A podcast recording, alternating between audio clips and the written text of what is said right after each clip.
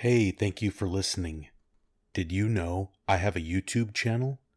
I have over 130 different videos. I have videos with more scary stories told in the rain, scary stories by a crackling fire, and I also have videos that are less relaxing and more on the scary side. Go check it out, and please don't forget to subscribe. In the YouTube search bar, just type being scared. All right. Catch you later. This episode is brought to you by Visit Williamsburg. In Williamsburg, Virginia, there's never too much of a good thing. Whether you're a foodie, a golfer, a history buff, a shopaholic, an outdoor enthusiast, or a thrill seeker, you'll find what you came for here and more. So ask yourself, what is it you want? Discover Williamsburg and plan your trip at visitwilliamsburg.com.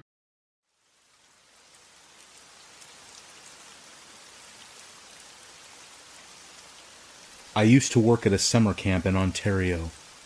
While I was technically a camp counselor, I had the added responsibility of performing a lot of the maintenance tasks around the property. This was nice because I could still join in on camp activities if I wanted to. Or if the kids were acting up, I could just leave it to everyone else to deal with and go cut grass or hide out in the workshop tinkering with stuff for a bit. I probably had the best job there, to be honest. The camp was located on the shoreline of a massive lake. There were two rows of cabins, with a path between them leading down to the water where our dock jutted out into the lake. This is where we kept all our small sailboats. Our rescue boat, which was a Boston whaler, and a couple of sea-doos. Behind where the cabins were was mostly forest except for the five kilometer trail that led back out to the main road with a few cottages on it. A little ways up this trail, there was a clearing where the staff all kept their cars and where the buses would park. There was also a large barn that we used as a workshop to build picnic tables and other things the camp might need. We also kept our two ATVs, a John Deere Gator, and a Kubota L Series tractor with a few attachments in here. These were mostly used to move things around the camp and for various maintenance jobs. Changeover was probably the best time to be there. It was when the previous group of kids had all left, but the next group hadn't arrived yet, so we pretty much had the whole place to ourselves for the weekend. We would usually bust our asses all day Saturday to get all the actual work out of the way, so that we could spend the night partying and just sleep most of Sunday. There's one changeover weekend, though, that none of us will ever forget. It started out normally, all the kids loaded onto the buses, the cabins were checked and cleaned, while I took the gator and a trailer into the woods to collect more firewood, just like we had done hundreds of times before.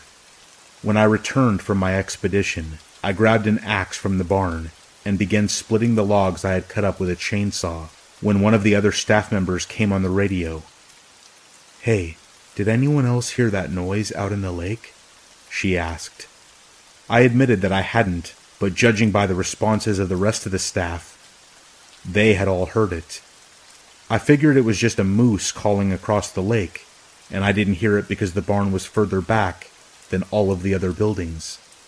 I continued chopping and stacking firewood in the back of the barn, and after I was done, I took my toolbox and got on one of the ATVs and drove down to the cabins.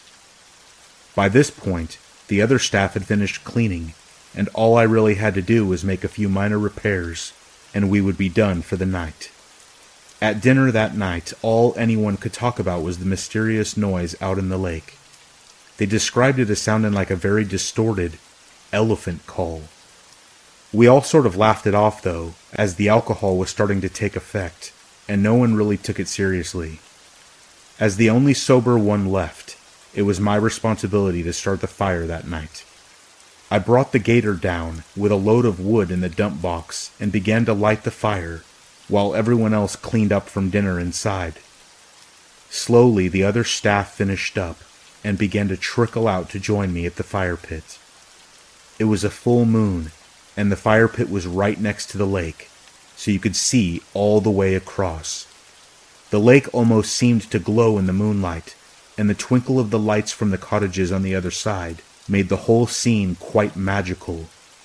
Everyone sat around the fire drinking and laughing, telling stories of who their favorite kid was, or which kid they hated the most. Basically, talking about exactly what you would expect camp counselors to talk about when not on duty.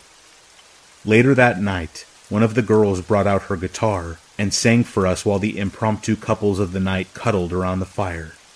I, of course, always seemed to be left out of the hookup culture around the camp.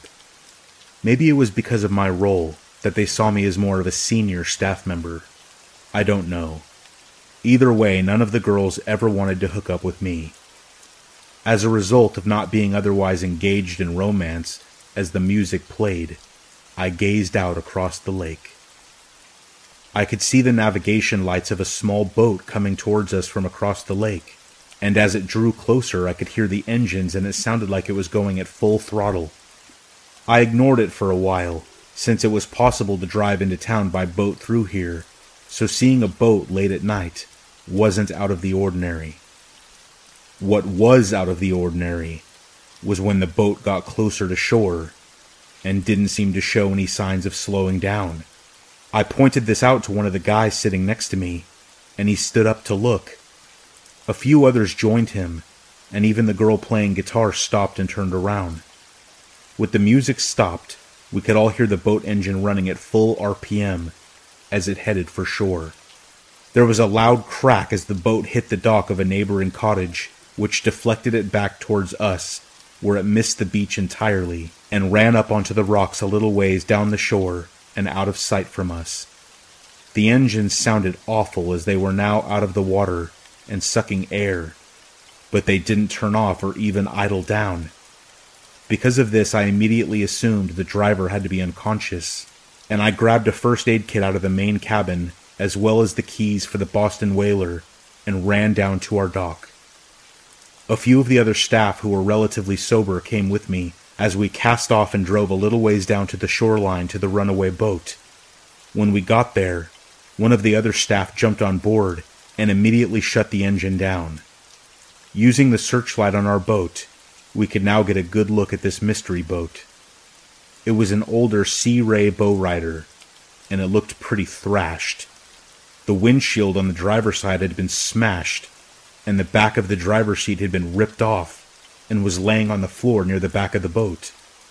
There also seemed to be blood splatters toward the rear of the boat and over the top of the engine compartment. The most disturbing part, though, was that no one was on board.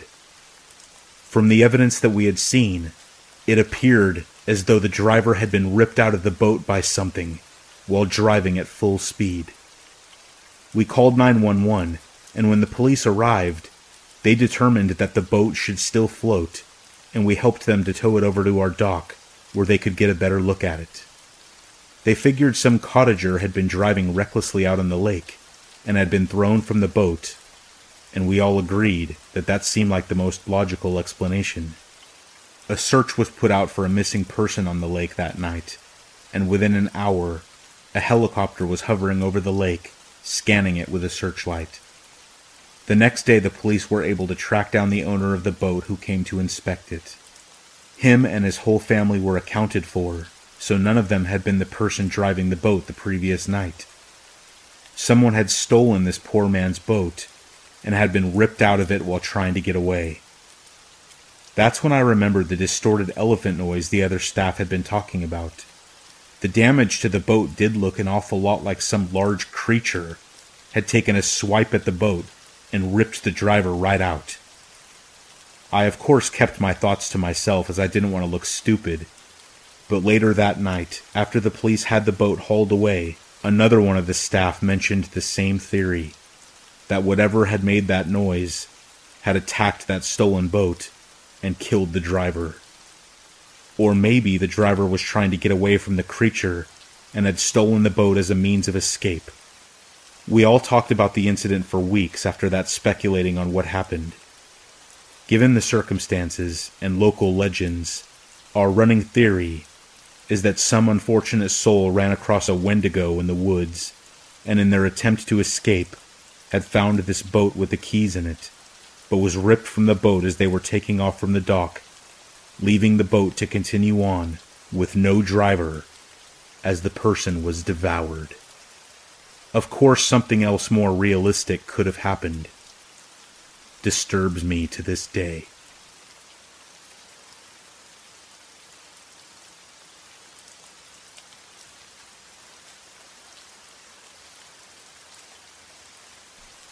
Winter is long and cold up here, but fun nonetheless. As a child, I would stay outside all day playing in the snow and then have to soak my hands in warm water for 10 minutes just to get the feeling back in them. Those were the best times of my life. However, the winter I was in fifth grade, something horrible would be set in motion in my town. School had just let out for Christmas break when the first body was found. His name was Mike Keller, and he was a second grader from Mount Vernon. The reports on the news said he had been beaten severely, but he also had multiple stab wounds that were determined to be the cause of death. I can't say that the murder caused an uproar. That would come later, but it certainly got folks' attention. It didn't put a dent in my thick head. If my mom mentioned it to me, I don't recall it. My usual life continued unabated. Day after day, I would spend my time playing in the snow, only taking breaks to eat and play Minecraft. Things didn't really ramp up until another kid was found. This one turned out to be from my neck of the woods.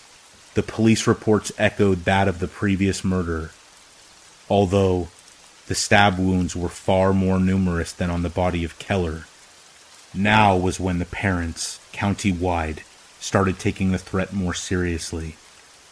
I'm sure every kid got the same speech as I did, warning of the dangers of talking to people that you didn't know. When everyone would discover the truth behind the murders, it would be much more horrible than they expected. If any kid paid attention to their parents' warnings, I wasn't one of them. My mom's words went in one ear and out the other. Since the snow had long melted after Christmas Day, I made plans to meet up with my friends at our hand built fort in the woods. But when I got there, the only people around were two kids I didn't know very well. One was a seventh grader, and the other was a year behind me. He went to the same school as I did, and the rumor was that he had been held back twice. From the looks of him, the rumors were true. Despite only being slightly taller than me, he was already showing signs of a mustache. When it comes to the older kid, I didn't know much about him other than he had a reputation for being mean to younger kids. So the second I saw him, I got very nervous. The two of them, whose names I'm not going to mention here for the reason you will soon see, were acting like they were my best friends despite never talking to me before. When the older boy asked me if my friends were on their way, I foolishly told the truth. If they weren't already at the fort, they probably wouldn't be coming.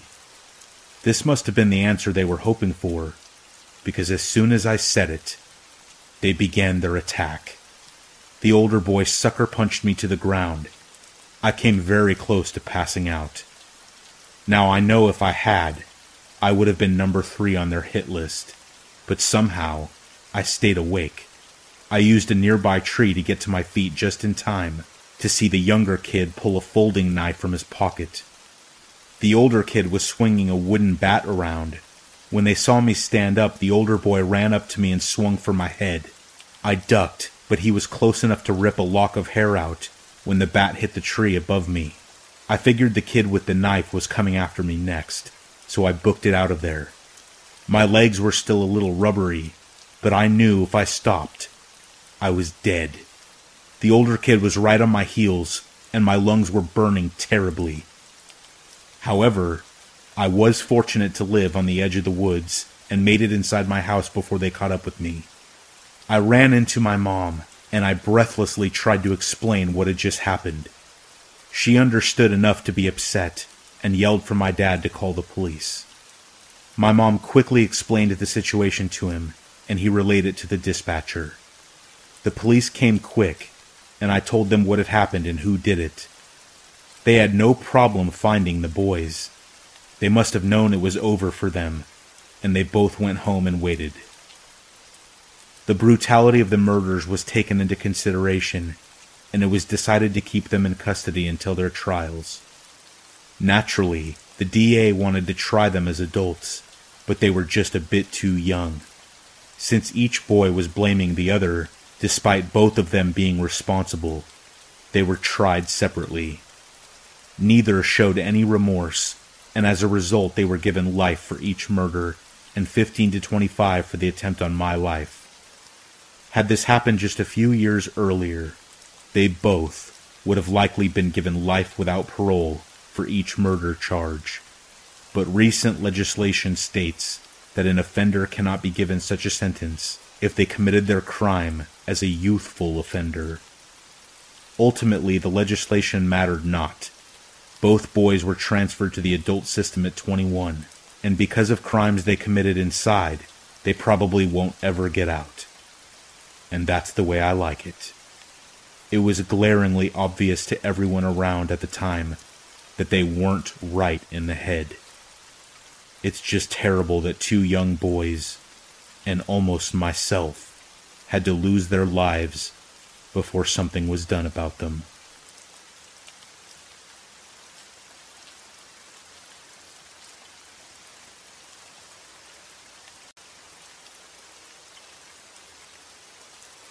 I was just a kid of about 15 or 16 when this happened. This was in the days when just about every kid in school or around the neighborhood had some type of part time job. It was just a given that once you were old enough to push a lawnmower, shovel a driveway, or rake leaves, you spent a portion of your day working for your own money. As this was decades before the invention of the internet, having a job was something kids just accepted and some jumped into it with relish. It was a great excuse to get out of the house and make a little pocket money in the process. My first part time job was typical for that era. I had a newspaper route. That will tell you how long ago it was.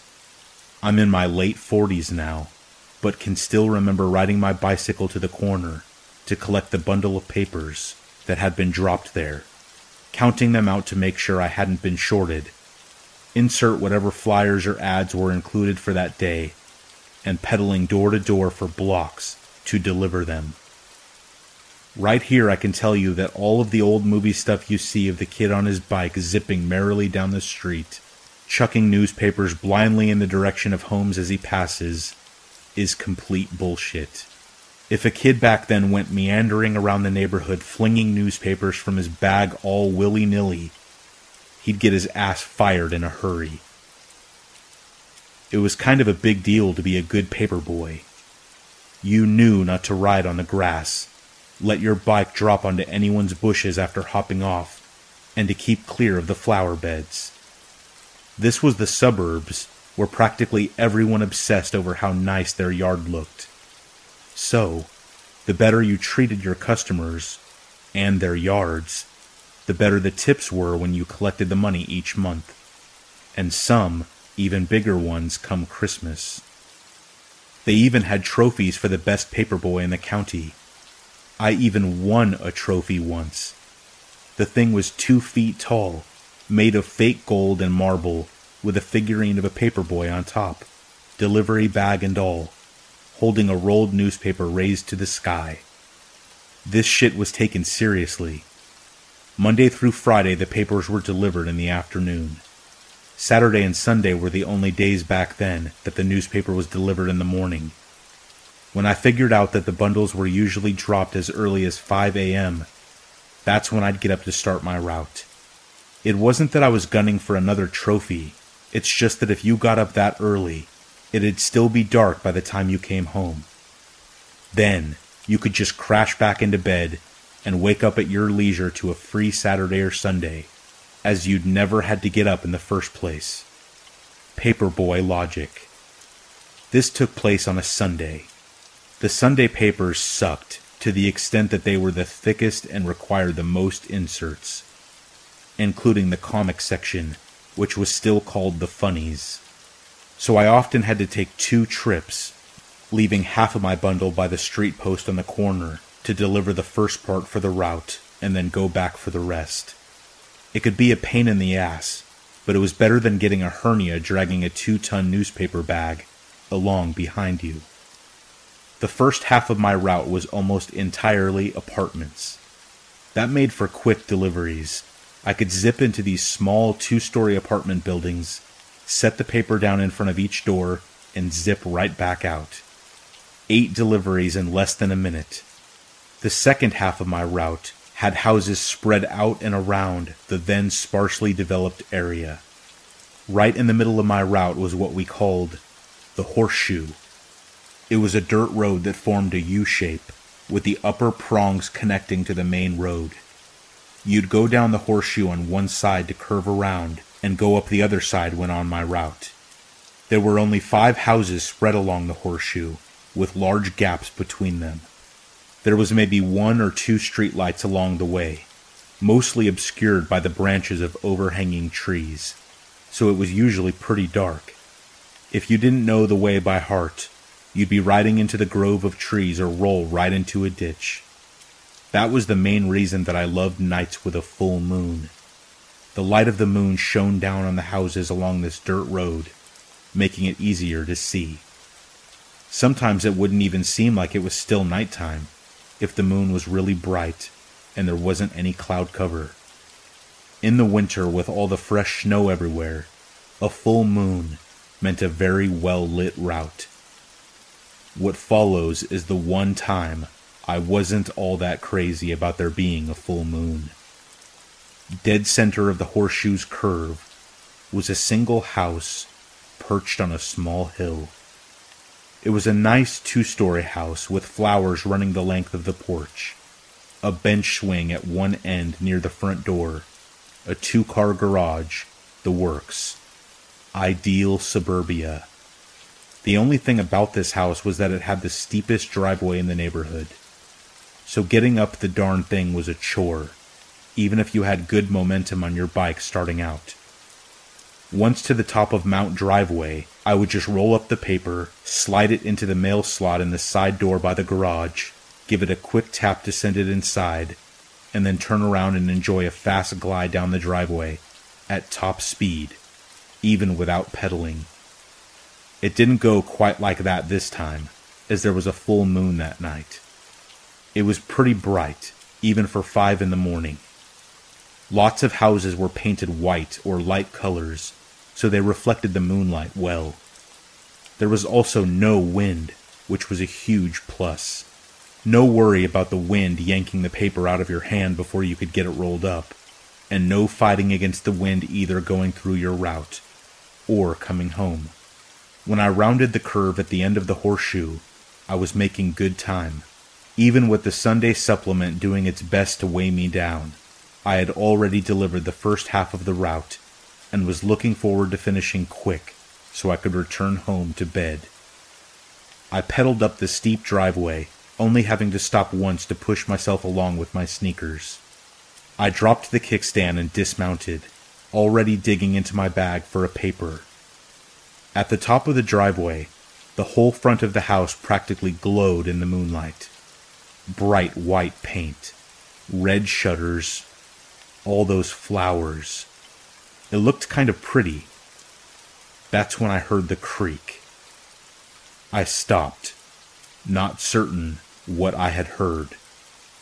It was definitely metal, like the hinges on a gate being opened but there were no gates nearby that I knew of, and none of the houses on the horseshoe had fenced in yards. Then I heard the creak again, which rose in pitch to a squeak. This time I recognized the sound immediately. It was the sound of a swing moving. I had been to every playground in town growing up, so I knew the sound that chains make when you use a swing. There was a kid's playground not far from where I was, but I doubted I could hear one of the swings from that distance. Besides, a quick glance confirmed that the playground was deserted, as it would be at five in the morning. The moonlight made that view clear. Then I heard the squeak again, lasting a bit longer. The hair stood up on the back of my neck, as I realized that the sound was close. I looked back to the house and saw the bench swing at the end of the porch, suspended from two chains. It was rocking back and forth. There was no wind to push it, and there would have to be quite a gust to budge something that heavy anyway. Then, the swing picked up speed, as if someone on it was pumping their legs to get it going. My heart started pounding like crazy. There was nobody on the swing. Not a soul. It was empty, and there was no place to hide beneath it where someone could reach up to push it as a prank. The swing was just swinging back and forth on its own. I was completely terrified, but couldn't look away. What the hell was I seeing? There, in the light of the full moon, an empty bench swing was rocking higher and higher, back and forth, with nobody sitting in it. That's when I heard it. A giggle. I heard the giggle of a little girl, perhaps four or five years old at the oldest. My jaw dropped open, and I was physically shaking. Let me emphasize that there was nothing sinister about this giggle at all. This wasn't a menacing laugh or a piercing cackle. This was the mischievous, tittering giggle of a very young girl at play. It was coming right from the empty bench swing. I couldn't breathe. I had never felt so frightened in my life. Anybody else at that point would have just run or ridden away on their bike pedaling as fast as they could go. But no, I was a good paper boy, and I had the trophy to prove it. Acting solely on reflex, for want of another way to explain it, I yanked one of the bulky Sunday papers from my bag and fumbled with it, trying desperately to roll it. I needed to get rid of that damn thing as fast as I could, so I could get out of there. The dead air just above the swing let out what sounded like a short chuckle, as if whatever was laughing had tried to cover its mouth. The swing kept swinging. It was gibbering like some kind of lunatic as I fought with the paper. Fold, damn it, fold! Why won't you fold over? I eventually turned with the half rolled newspaper to push it through the mail slot. It wouldn't fit. It was way too thick. Why did the damn Sunday papers have to be so huge? I pushed, pulled back, and pushed again, doing little more than shredding the front page with failed attempt after failed attempt. Frantically, I kept glancing back at the swing to see if anyone was there. But there was no one. Just the empty swing, still rocking steadily. I gave up and just rammed the stupid paper into the slot as hard as I could squashed into a rumpled mess, half in and half out of the slot, I abandoned the newspaper and scrambled for my bike. I couldn't even get on it. I was shaking so badly and freaking out so much that it was like I had forgotten how to ride a bike. I ran like hell down that steep driveway, dragging the bike behind me by one of the handlebars. Once I reached the dirt road, I finally was able to get onto my bike but it felt like something had grabbed it, holding it back. I looked down to see the kickstand was still down, digging a thin rut into the dirt beside me. I smashed the thing back with my heel and pedaled for all I was worth. There wasn't another sound of giggling, but the swing rocked a little higher, as if my terror was providing great amusement for whatever sat there. I could still hear the chains on the swing squeak as I took off at the next house, I didn't give a tinker's damn about paperboy delivery protocol. I just chucked the Fat Sunday edition at the door by their garage and was already zooming off before the thing hit the ground. Same for the next house. And the next one. Just like in the movies, right? I think by the time I completed my route that morning, I may have gone back to delivering the newspapers properly. I don't remember now. I didn't remember then. All I could remember was that empty bench swing and that disembodied giggle. When I got home, I did fall back into bed. but I didn't go to sleep. I just stared at the ceiling and felt readily scared until the sun came up. The following week, it was business as usual. Afternoon deliveries, same as normal. And come the weekend, I made sure there were fresh batteries in my Walkman so that I could drown out any unearthly giggling with the songs of Kenny Loggins or Michael Jackson.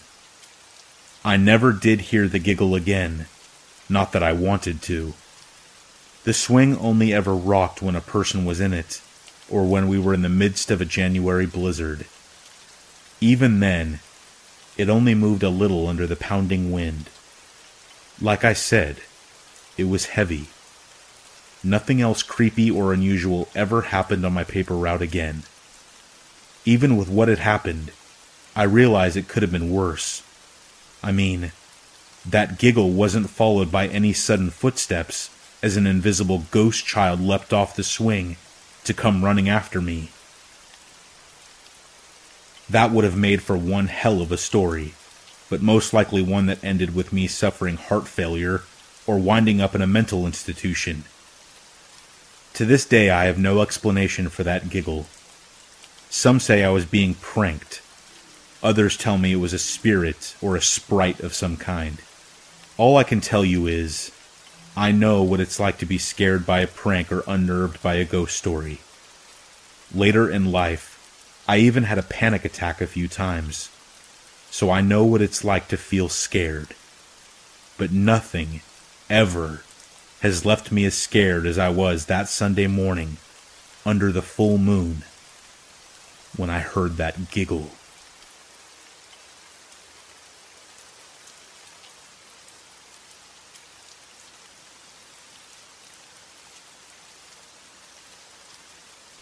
A few years back, my friends and I decided to see the country. We had grown up around Sacramento area, and as much as we loved our native Cali, we knew damn well that the lower west coast is hardly a decent representation of the United States.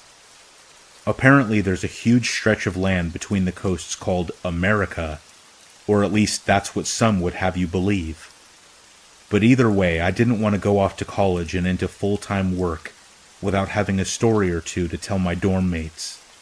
So, cut to about three days into the journey, and we're on our way to our first real stop in Boise, Idaho. My buddy's hooked his iPhone up to the minivan speakers via an auxiliary cable and is in the process of playing every single road trip related song he can possibly find. It might have been annoying if his music taste wasn't so damn good.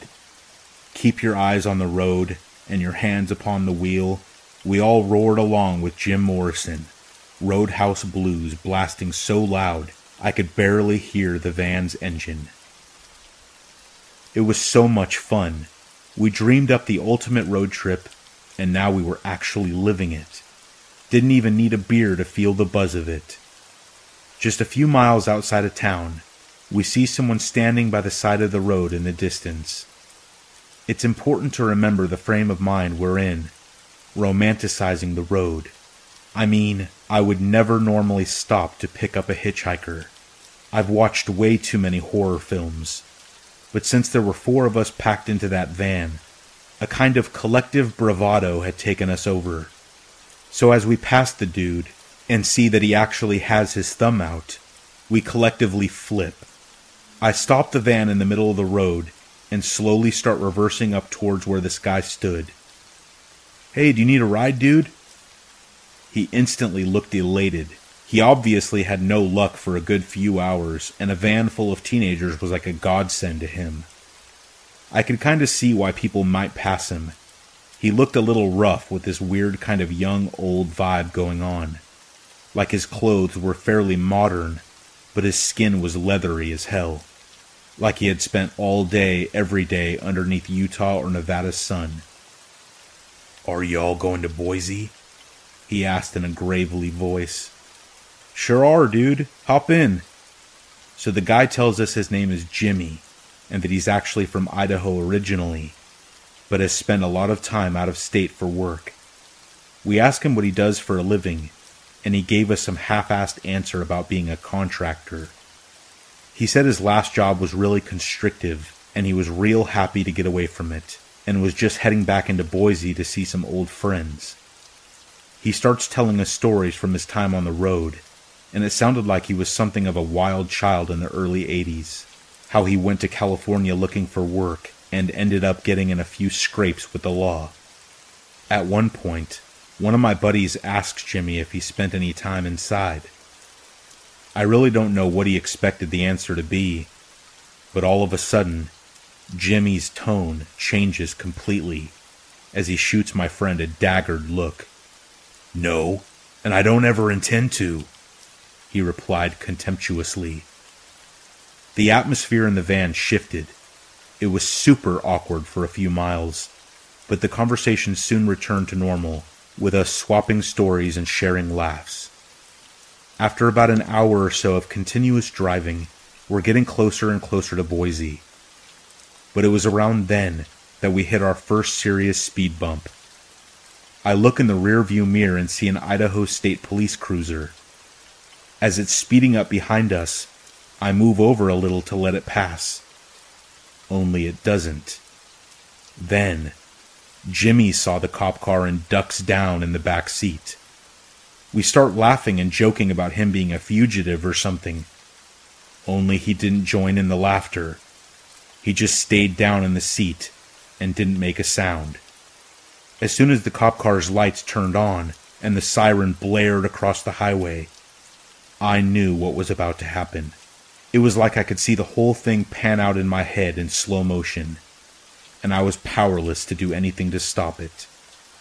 It was far too late for that. I actually start slowing down to pull over, purely wishful thinking on my part. I expected to hear Jimmy say something, and I was right only it wasn't him that spoke first. What the hell? You have a gun? One of my buddies cries. You keep this thing moving. Don't stop for nothing. I hear him cock the hammer on his weapon. I didn't even turn around to see what it was. You slow this van down, and I'm gonna kill every single one of you. Do you understand? I've never been so scared in my entire life. I could hear the cop shouting over the loudspeaker Driver, pull the vehicle over to the side of the road right now. But I couldn't. We were trapped. It was only about then that I checked the fuel gauge out of habit. It turned out to be a godsend. In our foolish revelry, we had passed numerous gas stations we really should have stopped at to refuel. Now we only had a few miles worth of gas. All we'd have to do was wait for it to run out. I remember feigning a kind of solidarity with the guy, assuring him that I wouldn't pull over until we passed state lines on the other side of Boise. My buddies must have thought I was nuts. They didn't know that all we had to do was run out the clock. Crap, we're running out of gas. I'm sorry, dude, but I'm gonna have to pull over. Your best chance is to jump out and run run like hell and never look back. Jimmy ate it up. It was an Oscar winning performance, if I do say so myself. He actually patted me on the shoulder as I slowed the van down and edged over to the roadside. You're a good kid. You'll do all right, he said. I remember his breath smelling rotten. When I finally pulled the car over, one of my buddies slides the van door open and Jimmy just hauls ass into the trees. One of the cops jumps out, securing us in the van, while his partner got this big dog from the back seat of their cruiser and chased Jimmy into the woods. We were there for an hour or two while the cops searched our van, but we didn't have anything illegal on us. Thank God we had finished all the beer we had managed to wrangle the night before, or we might have actually had something to worry about. Once it was established that the guy was basically holding us hostage, they let us go. And one of the cops actually tells me that I did the right thing. They didn't catch him, and as far as I know, they never have. But whatever the case, I know Jimmy can't have been the dude's real name. No one was hurt, nothing was damaged, but still, I have zero intention of ever picking up a hitchhiker ever again.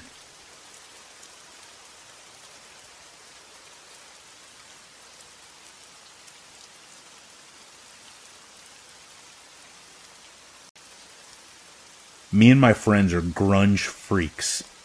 We started out on Nirvana and Soundgarden, eventually discovering more obscure bands like Mudhoney and Melvins and the Screaming Trees.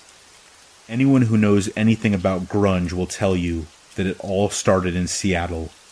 How this spontaneous new genre sprang out of the ashes of post punk to take the world by storm, and it all happened within like a few square miles. So naturally, Seattle is like a mecca for grunge fans. And after years of planning and false commitment, we finally got our crap together and went on a road trip to our sacred city. That's how we ended up on the Wyoming interstate.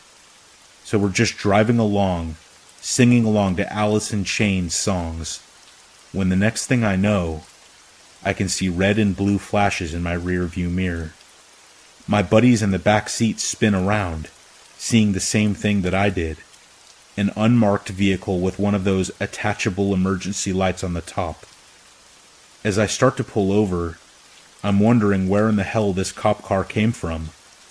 We were on this long stretch of open road and could see for miles around us. It was pretty unnerving that it had managed to creep up on us like that. But you know how it is. Traffic cops tend to stay out of sight in little rest areas or whatever, their speedometers at the ready. Now, I was well within the speed limit, but I was still worried.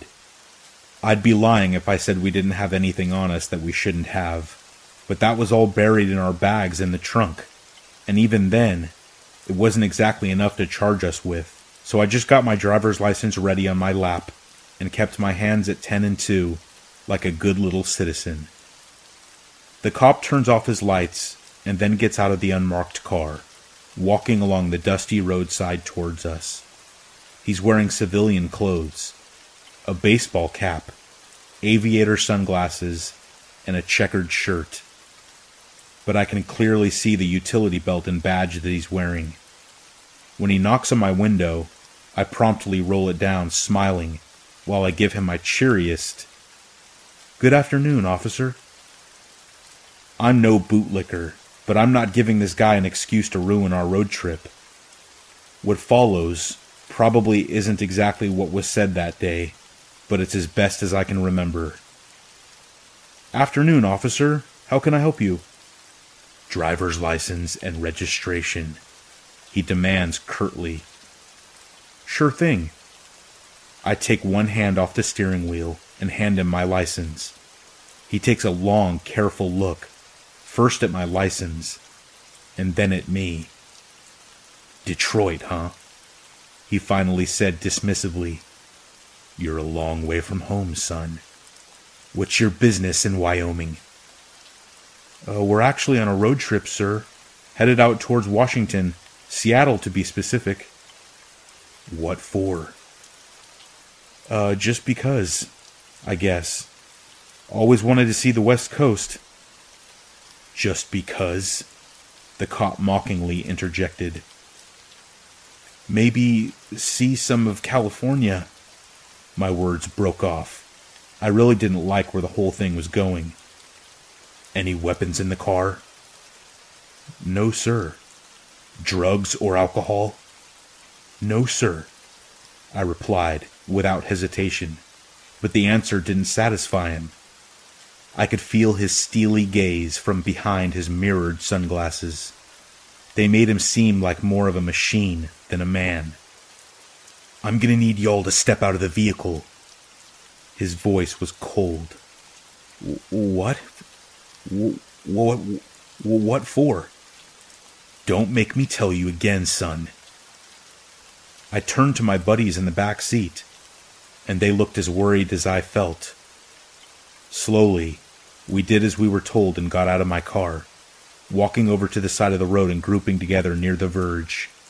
It was then that I actually got a good look at the unmarked car that the cop was driving. It was an old Dodge pickup. I mean, really old. It looked like it might fall apart if the thing drove faster than 40. Something interest you about my vehicle, son? Uh, no, sir. I lied, thinking that their department must have been seriously underfunded. Then eyes front. One of my buddies shot me a look as if to say, What the hell is this guy's deal? But I just shook my head, figuring if we just play along, we might get out of there faster. I'm gonna need to see the passengers' IDs too, the cop said suddenly. Mine's in the car, one friend said. The other said the same. You didn't take your IDs out to show a cop at a goddamn traffic stop? Are you mentally disabled? I, uh, no. Then go get him. Then, to my complete shock, the cop takes his revolver out from his hip holster and points it at one of my buddies. One of my friends turn, looks down at the barrel of the revolver, and freezes in place, pure fear in his eyes. I'm not going to shoot you, but I need to cover my ass just in case you pull a gun out that back seat. The cop said with a grin. Now go on. Go get him. It was about this point that I decided to make a formal complaint against the cop. I was scared, sure, but I was really pissed off, too. Whatever backwater county this was, their volunteer sheriff program obviously needed some thorough vetting. I didn't know how much good it would do, but I had to do something. This asshole had to pay.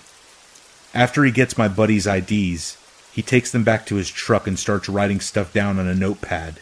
Obviously, all of our personal information. Then, he starts talking to someone. But not on a radio as you expect. All he had was a cell phone in his hand. When he finishes, he gets out and then doesn't even walk all the way over to us before just tossing our IDs into the dirt. Get the hell out of Wyoming. He spat before getting back into his truck and speeding off into the distance, leaving us choking on a cloud of dirt. Once he's out of sight, we start cursing him out, raging about how we're going to make a formal complaint once we're back home from our trip. So, cut to about an hour later, and we're only about 50 miles further into our journey when another set of red and blue lights appears in my rearview mirror. We just straight up panic at this point and actually debate whether or not to just try to outrun this psycho, since there's no way his old truck could keep up with us. But once we work out that it's an actual marked unit this time, and evidently not the same asshole, we pull over and repeat the entire goddamn process. Only, it doesn't go quite the same way. I'll just tell you what you need to know. At some point, I mentioned to this uniformed cop that I've already been stopped, like just an hour before. He looks confused and asks where we had been pulled over. I didn't know any place names by heart, but I insisted it was less than a hundred miles back, the way we just came. When the uniformed cop tells us that this is impossible, it takes all my will not to ask this guy if all Wyoming cops are as incompetent as this. But then he finishes his sentence. I'm the only highway patrol in this county right now. If it wasn't me who pulled you over, I really don't know who did. We described the guy who pulled us over to the uniformed cop, told him the vehicle type, even the color of this asshole's mustache, but the cop has no clue who we were talking about. Then it hit us. The guy wasn't highway patrol, he wasn't even a volunteer deputy. To this very day, we have no idea who it was that pulled us over on that stretch of interstate. Our complaints to the state police went nowhere, as far as I know. They never found the guy to charge him with impersonating an officer. The lesson being, even though it might piss them off, always ask for ID from cops who pull you over, and be sure to take a damned good look at it too there are some real psychos out there.